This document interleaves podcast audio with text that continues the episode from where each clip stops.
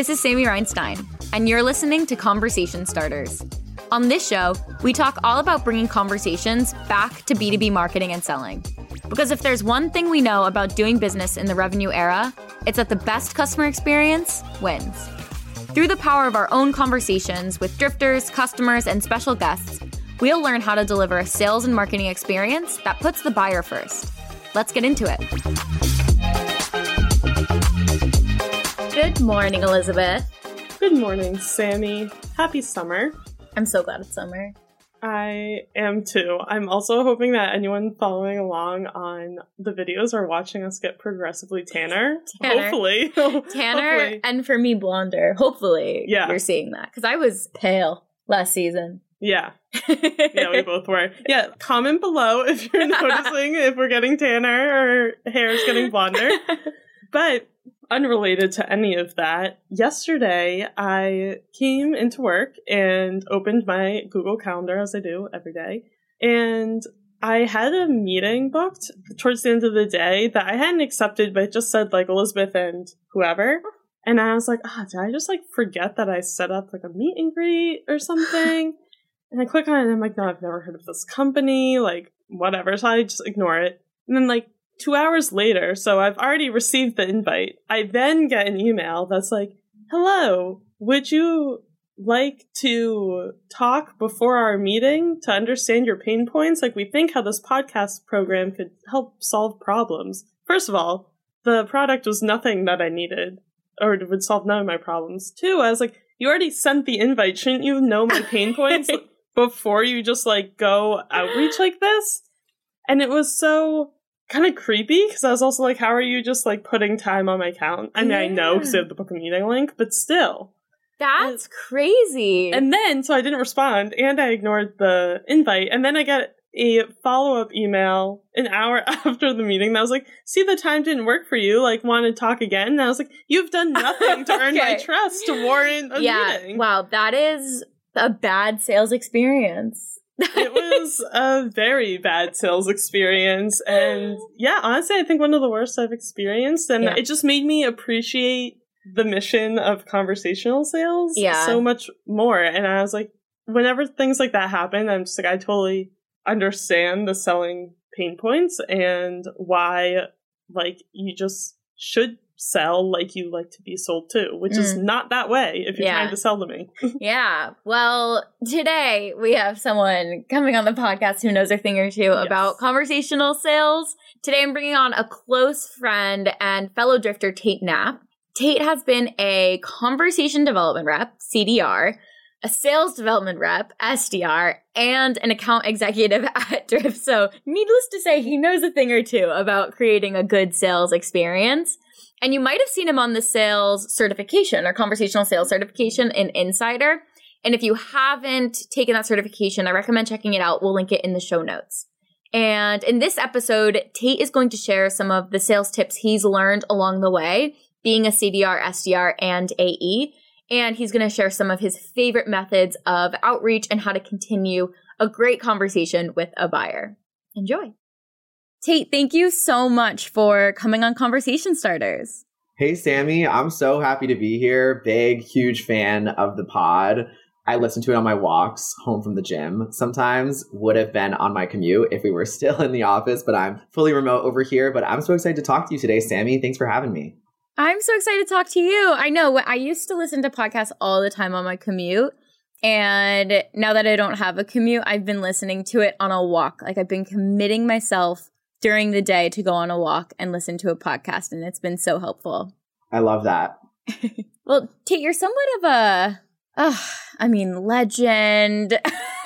Where do we begin? I mean, where do we begin? You at Drift, you've been at Drift for what, like four or five years? I just hit my four year last week. Wow. And in those four years, you have had many roles and you have gone through a lot of different types of sales roles, which I would love to hit on today. I think you specifically will have a really great outlook because you've been at one company doing different roles in sales. So you've really seen all parts of this process. And I want to pick your brain today and learn a little bit more about the differences between those roles, what got you comfortable in those roles, and then the transition themselves. So, to jump in, can you just give a little bit of background of your time at Drift and what those roles were? Yeah, absolutely. So, thank you for the intro, by the way. I've been at Drift for four years and I started my career at Drift, started as an intern when I was in college and worked my way up the sales ladder throughout my trajectory here. So, my first role in sales at Drift was a CDR. Um, I was the first CDR on the team, which was awesome to kind of not only do it for the first time, but also help from an operations perspective. Then I transitioned over into the SDR team, started on the mid market segment, and then moved up to the enterprise SDR segment, and then transitioned over into the account executive world on our growth segment back in September. So worked my way up the sales ladder, have used Drift in all those different settings and all those different, you know, day in the lives. It's all been very different in terms of how I leverage the platform. And I'm excited to talk about it today. Yeah. So you mentioned that you were the first CDR, which we call a chat development rep. So what was the need there? Why did we start the chat development rep team? Yeah, totally. So for any business with a website that sees a decent amount of website traffic who's using chat on their website, obviously whenever a visitor lands, they're going to engage with that bot and have that automated conversation. We identified an opportunity to, in addition to having that automation on the website, maybe back that automation with a set of humans who can jump in for those more stale conversations after the visitor starts to fizzle out and try to pick them back up. And we saw that as an opportunity to drive more conversations that we otherwise may have missed. So it started with an experiment and it turned out to really prove strong results. And the team has been going for about three and a half years now and consistently contributing to our pipeline and revenue as a business. Ah, that's so cool. You started as an experiment, you were the first one, and then you sort of graduated from CDR to SDR. And what are the main sort of differences between those roles of chat development rep and sales development rep? Yeah, so I'll start by saying that one way that the CDR role is so unique, and the reason that I really like it is that it's a great way to drive pipeline for talent for the business. Like it's a great starting point for any, you know, young professional trying to get into sales because you learn so much in that setting. It's like a, you know, really fast way to get on the front lines, have strong conversations, interact with buyers in every segment and all different types of companies. And it really kind of gives you that framework and that, you know, those baseline skills that you need going into an SDR and into an AE position. So the key difference is, so as a CDR, again, chat development rep, title that we created here at Drift and that a lot of our clients have actually adopted and used in their own organizations. But the CDR role consists of, you know, a team who does prospecting and engages with prospects in all segments of our business only through live chat right? So the key outcome is to drive these conversations and ideally book qualified meetings for the appropriate salesperson. And of course, the majority of these conversations are not necessarily with hand raisers or folks who are ready to bite, but generally inbound folks who have some brand awareness and are actively on the website. Now, everybody listening probably understands what an SDR is. Of course, sales development rep, synonymous with business development rep. And the idea there is to, in our organization specifically, our SDRs work with two account executives each. They own their entire book of business within a specific segment, and they are delivering hyper tailored and personalized cold outbound campaigns toward those target accounts and key buying personas. And in terms of like a measurement standpoint, the North Star metric for our SDR team is to generate qualified sales opportunities and pipeline for the business. Yeah. So CDR is really about being superhuman, right? The bot will pass off something to a CDR, or maybe a CDR will see that someone is, you know, looking for something in chat and they're like, hey, I'll jump in here and I'll get them what they need. Or I know that this person is working with this person, so maybe I'll tag them in. It's like adding that element of the human relationship. Do you think that's important in like a chat strategy, right? People have maybe bot only. What is your opinion on having bot only and then also the salesperson? Yeah, it's a great question. And I want to start by kind of taking this back to basics and say that just the presence of any real time conversation on your website is a massive, you know, evolution of the way that we, we sell and market our brands. And that's still an amazing, just putting even a, a blank live chat on the website or especially like an automated bot with tailored conversations or with a human behind those, all three of those strategies are incredibly important and can contribute to a lot of value because of the way that we as buyers like to engage with the business today and the way that, you know, we anticipate our buying experiences to go. Right. So, you know, whether you just have a bot or there's a bot with human interaction, both of those are great strategies. The chatbot works so well because it is driving a dynamic experience across the website using these tailored conversations that are specific to each buyer's journey adding a human there is another way to do it and add even more, you know, real-time engagement and to especially pick up those conversation with folks who maybe have dropped off a little bit or veered in a different direction or stopped engaging with the bot. So both work incredibly well. Adding humans is always a way to put a team behind it, you know, begin with the bot and tee up those high opportunity conversations. But when you add a salesperson, it can, you know, take it to the next level. Yeah. And I'm sure you saw a lot of different types of conversations come through in chat. Buyers at different stages of exploration and what they know about drift and then also people who are coming. And you know we're a chatbot company so maybe playing a little bit with the chatbot. But what was your favorite or best way to engage with a website visitor as a CDR yeah, I think so many things go into driving a successful conversation. I think that the big headline here, and what I hope that you take home with you if you're ever in a scenario where you are using live chat to drive conversations at the top or middle or bottom of funnel, even, the most important part is to tailor your approach to fit and to match that specific buyer's journey, right? And so that's like what, you know, marketers care about. And this is a great way to pull that into the sales world. The reason that old school live chat, where it's just, you know, support and it's all reactive doesn't work is because it's so generic and it's like a static experience that's not different for each different visitor. The reason that conversational marketing works so well is because they can be hyper personalized. So things that you're going to want to pay attention to are like, how did a visitor come to the website? What ad did they click on to come to the website? There's so much detail within a single advertisement, right? Like a certain product that it's advertising, or maybe it's an event, or it has specific messaging toward a specific persona. These things all matter because whatever that messaging was is what made that visitor click right? Or, you know, what page are they looking at? What URL are they spending a lot of time on? How familiar are they with your product? Have they ever spoken to an account executive in the past? Have they used us in a past life? There's so many different factors that all contribute. And if you can reference all those different data points, then that's going to be crucial and you're going to be able to really personalize the conversation. Yeah. My favorite way to do it is just being hyper tailored and really tweaking the way that I would speak to someone, almost like I would with a friend or a coworker. Everyone should have, everyone that you speak with as a salesperson, you should take a different technique. And it's important to pay attention to all of those different attributes. Yeah. And I think that's a really important lesson, no matter what role you are in sales, whether you're an SDR or you're a closing rep being timely and relevant is always going to make the buyer feel better and like you're personalizing to them and their needs and everyone wants to feel special at the end of the day. Yeah, right. Exactly. There's so many times. I mean, the CDR role, it's a hard one. I always say that like being a CDR and SDR is the hardest job you can have in sales. Um, but there were so many awesome highlights to being in that position because buyers are just like blown away by that type of interaction and it can feel good to make somebody's day or even just give them an answer to their question and folks are usually pretty appreciative of that support.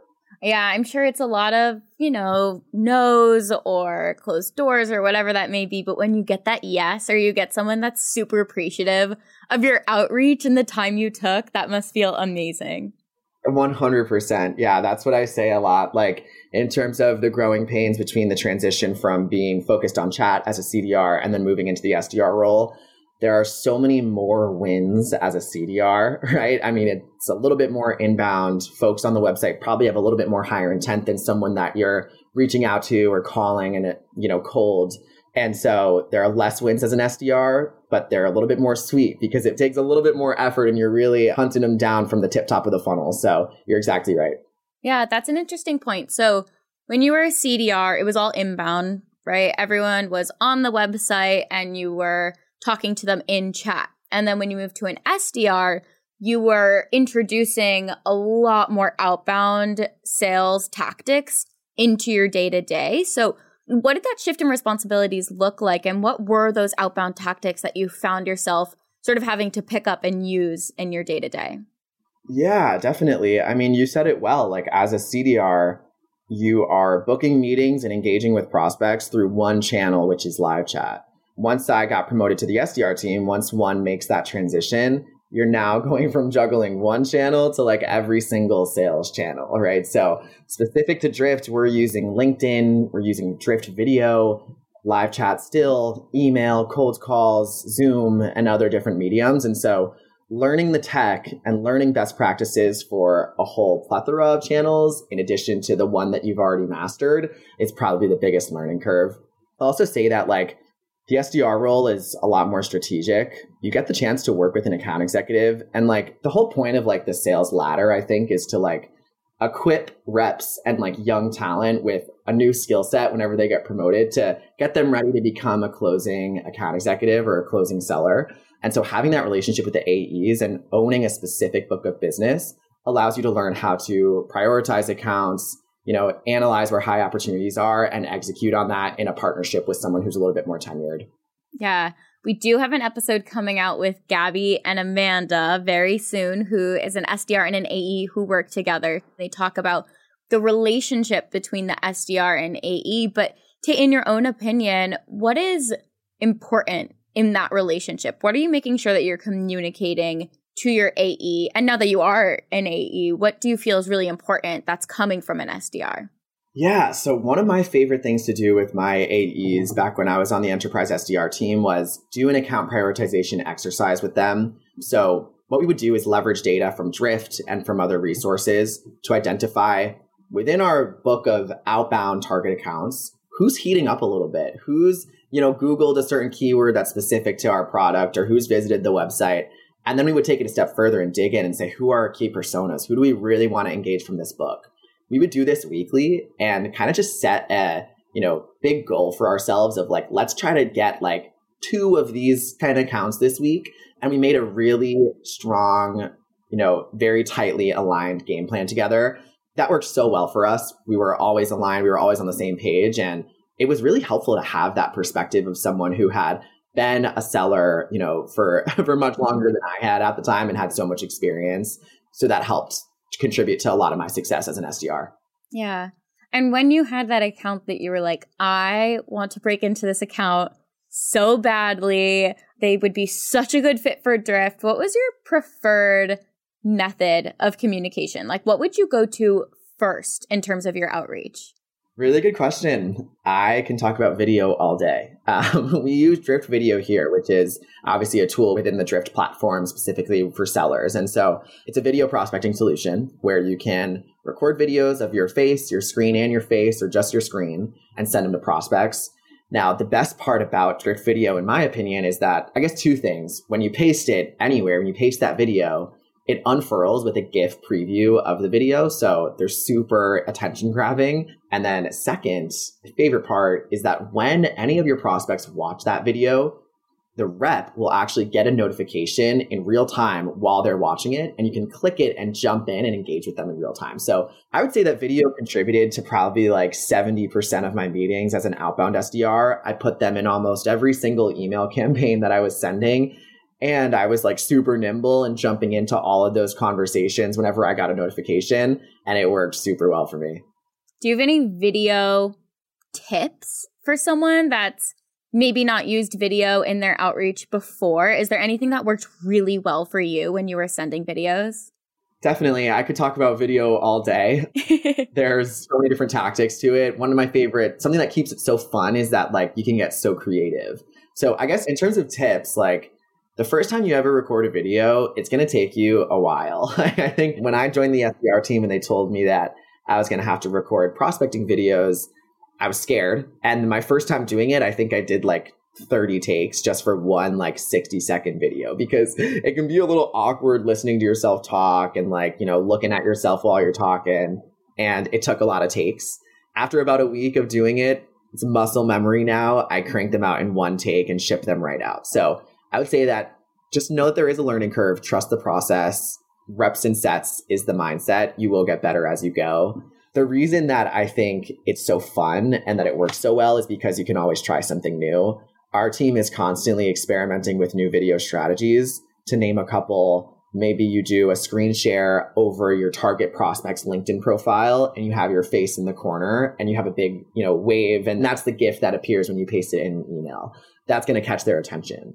Or maybe you'll screen share their website and walk through, you know, a preview demo experience of how your platform could work for their business. There are a lot of fun ways that you can do it and they almost always resonate because video still is a generally new channel for prospecting. Yeah. It's so funny. I had a, episode with Gong last season and we specifically talked about how hard it is to listen to yourself, like listen back to yourself. And especially with this podcast, I have such a hard time listening back and hearing myself. And I'm like, oh, Sammy, why did you say that? But it's so important to go back and listen and learn. And hopefully you won't make those same mistakes twice. And like you said, after making a lot of videos and doing those reps and sets and putting that time in, now you're just a pro at making a video and sending it right out. 100% agree with that, Sammy. That's why I say thank you to Gong for allowing the uh, 1.5x speed playback. It makes it a little less painful. You kind of rip the band aid off a little faster. That's my technique. Absolutely. So, Tate, I want to talk now about your transition from SDR to AE. So, we have CDR to SDR. And even before that, which we could talk about in another podcast, you were actually a customer advocate too. So on the support team, helping customers with all of those needs. So customer advocate to CDR, CDR to SDR. And now you are an account executive, which I'm sure is a very different set of responsibilities from those previous roles. So what was it like getting into that AE position. And is there any piece of advice you can give to SDRs to help boost themselves into that AE position? Absolutely. So, you know, we have a great bridge program internally where we promote our top performing SDRs on a pretty frequent basis. And it's proven to be very successful in terms of quota attainment right out of the gates, which has been so awesome to see. And so I talk to a lot of rising SDRs whenever they're going through that promotion bridge process. And the best advice that I give them for like that immediate transition is for your first three, four weeks, just pretend you're still an SDR. Just prospect as hard as you were when you were an SDR. Because if you can build a solid pipeline before you're busy and swamped working a ton of active deals, you will be in an incredible spot right out of the gates. I think that my SDR background my CDR background has been a huge asset for me in my career as an account executive because I've learned how to prospect. And again, it's like one of the hardest parts of sales. So I have taken, you know, those best practices that I built for myself and that I learned from my team while I was an SDR into the world of an AE. Of course, I have a lot less time to prospect in this role, but I continue executing on those principles and being creative with it. And that just helps build pipeline and puts you in a really good spot. Yeah. Our last season was about starting conversations, and this season is all about continuing conversations. And it's sort of like your career has been in two seasons. So your first season of that was starting conversations with buyers. How can I engage them? How can I get them to book a meeting? And now this chapter of your career is really like, how do I continue that great work that is happening from the CDR SDR perspective and now closing those deals? So I'd love to hear a little bit more about continuing the conversation. So once that meeting is booked, what does that first meeting look like? How are you making sure that you're leveraging all of that great information in that first meeting that you're having with the buyer? Yeah, great point. So this is, you know, a core principle of sales and another reason why having that foundation in a top of funnel prospecting role is so important. So back when I was a CDR, actually, my manager at the time, who had a sales background, really ingrained in me, and I'm so grateful for this lesson, that the outcome of every conversation, of course, we use the framework engage, understand, recommend biggest outcome kind of falls into that understand part of the framework there, which is to identify the pain of the prospect. Whether this is a live chat conversation where you're going back and forth, or it's a cold call as an SDR, or it's a discovery call as an account executive, the biggest outcome is to identify the pain point, right? Because you're not going to have a successful sales cycle. You can't sell something unless you're prescribing a solution that's going to solve some major pain point, some goal that's worth investing in solving for a specific buyer. I'll put it into, you know, a real life example here because this actually was a little bit of a sales lesson for me recently. But one of my good friends is actively apartment hunting in New York City, which for anyone who's ever apartment hunted in New York City knows that that's potentially more complicated than a tech evaluation. but she lives in the city now. She's actually uptown. She's been here for about like two years and great neighborhood, like great apartment, but it's super far from where she works. So we had been, you know, apartment hunting online. And of course, I'm just helping. I'm on the sidelines. I just am an apartment hunting junkie and apparently can't get enough of real estate. um, so I'm just helping her out, kind of going through the process. And we're looking online, we're looking at the market, you know, searching for different units. And we reached a point where we were kind of like, my friend was like, I don't know if it's worth it. It's so much work to move. It's such a headache. Like, it's so expensive, whatever. A couple weeks later, we go on a couple tours with her realtor. And the realtor, I sat back in awe because I was just so impressed with her sales skills. She kind of held a discovery conversation while we were walking from one unit to another right? So, you know, my friends and I had kind of been, you know, feeling a little bit down. We were saying it's too much work. Maybe we shouldn't. But the realtor helped kind of put everything into perspective once she started digging for that pain point. So, you know, throughout that conversation, my friend was able to admit, like, living uptown, it's so far from my office. I've been late to work a couple times. I'm spending so much money on Uber. It's impacting my savings. All my friends are downtown. It's so much travel. And so there's all these negative consequences that came to the forefront not only for the realtor, but also for us. And the realtor used those pain points, those anecdotes from my friend, and kind of attached them to every apartment that we looked at. And it kind of put everything into perspective. Now, my friend hasn't made a decision yet, but 99% sure she's going to be moving downtown. And from the realtor's perspective, incredible way of selling, finding that pain point really gave the deal legs and kind of reignited that need and that urgency for my friend to make that transition downtown. So, in a real world perspective, like that's how it sounds. I was super scared of the word fine pain when I first started in sales because I was just a little bit confused by it. But it's so true. The most successful salespeople are able to identify that challenge and use that challenge to recommend a solution that's going to solve it. Yeah, that is such a good real life example of finding pain outside of the B2B space. And it's all true. Even if I'm going through and shopping or I'm looking for a car or whatever that is, when I'm going and looking for something, there is a pain or a need that I'm feeling. And I can talk myself out of anything. I'm very good at that. So having someone there also talking me through what is the benefit, there's the pain and then there's the benefit and then there's the recommendation. So having that advisor there, right? The realtor was acting as an advisor to your friend. And now they're probably going to go through and get that deal. Yeah, selfishly, I'm excited. Just be a little bit. yeah, you get your friend closer to you too. Yeah, I was a big influence too. But um, that's a really good point. Like, being consultative is so important too. Like, you need to be able to articulate as a seller what the positive outcomes are going to be from making the decision. And that will help you articulate your solution and why it matters and why it's so important. That's another big thing to learn, a big transition from being an SDR and moving into an account executive position.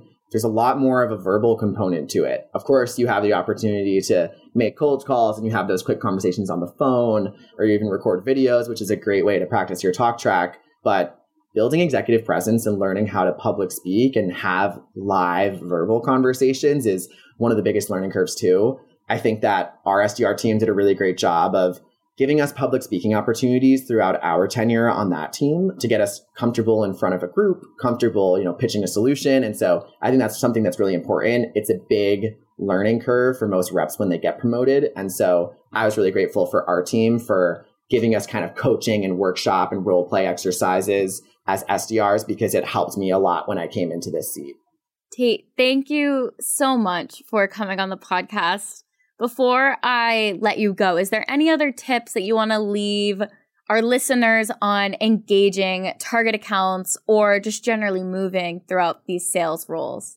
Yeah, I mean, for anyone who's in a prospecting seat now, once you become an account executive, you'll kind of realize like, wow, every single negotiation and every single step in the sales process is just another prospecting conversation, right? You're always kind of like trying to, you know, maintain urgency, maintain momentum in the deal, maybe, you know, re-engage with the prospect who's slowed down in their evaluation. it's all different outbound campaigns, essentially, or inbound campaigns. It's all conversations that all have a CTA and an outcome, right? And so by mastering that skill in your position as a development representative is so critical because it's one of the most prominent elements of a closing sales position.